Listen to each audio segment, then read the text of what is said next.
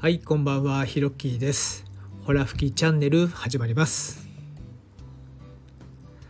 えー前回はですね、えー思考と感情を分けることの、えーメリットと、えデメリットについてお話ししました。今回、え第8回目はですねその思考と感情を分けられるようになるコツについて、えお話ししたいと思います。あそういえばですね、えー、と5回目の、えー放送の、えー後にですねおかげさまで総再生数100回を超えました。ありがとうございます。とっても嬉しいです、えーリスナーさんも少しずつ、え増えてきているようでですねえまあ、コツコツとやっぱりやっていくのがいいのかなと、え思っております。はいというわけで、えーまあ、緩和9代ということで戻りますけれども今日は思考と感情を分けられるようになるコツについてお話ししたいと思うんですけれども、えーまあ、じゃあ実際どうやるかっていうことなんですけれどもまあいろいろな方法がある中で自分がやってみて再現性があったものについて今日はお話ししたいと思います。えまずですねこう感情が動いた時ですね。これあの嬉しかったり、えー悲しかったり、えー怒ったりとか泣いたりとか、まあ、そういったことなんですけども、まあ、あのそうやってあの非常に分かりやすいものからですね、まあ、あとはちょっとこう心がざわつくとか、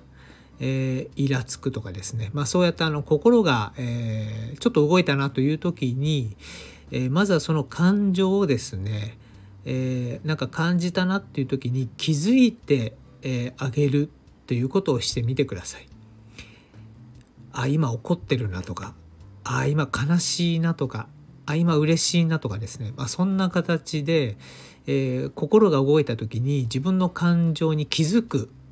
ということをまずはやってみてください。はい、で次第にですね、えーそれが慣れてくると、まあ、瞬時にですね、え感じた感情を、えー俯瞰的に捉えてですねあ後に淡々と行動できるようになっていきます。えーなのでまずは自分の心が動いた時に、えーそれに気づくということをですね、えーぜひやってみてください。え最初は1日に1回ぐらいでもいいんじゃないかなと思います。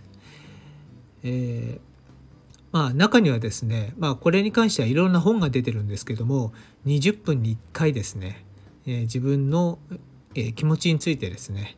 えーふと立ち止まって考えた方がいいですよって言ってる本もありますし、え午前午前と、え午後、えあと夜という形で分けるっていうふうに書いてある本もあるんですけども、まあ、そのタイミングは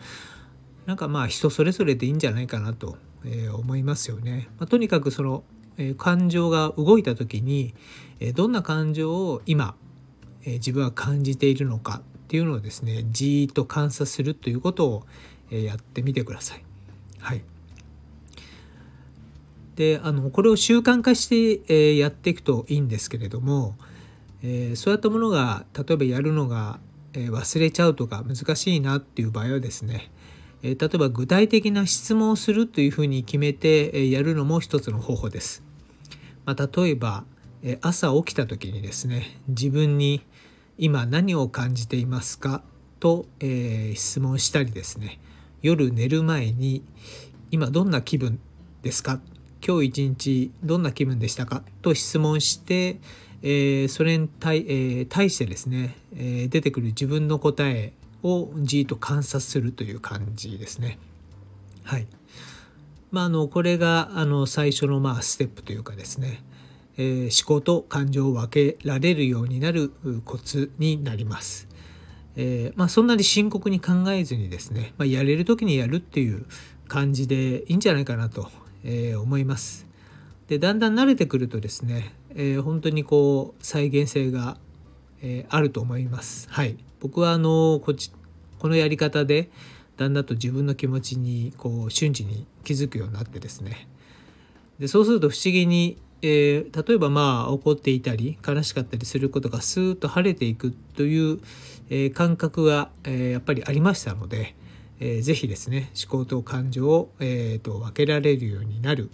えー、コツとして、えー、自分の感情が動いた時ぜひそれを、えー、気づいて、まあ、味わうということをやってみてください。はい、というわけで、えー、今回の「ほら吹きチャンネルは」このぐらいにして終わりにしたいと思います。本日も最後まで聴いていただき、えー、ありがとうございました。それではまたです。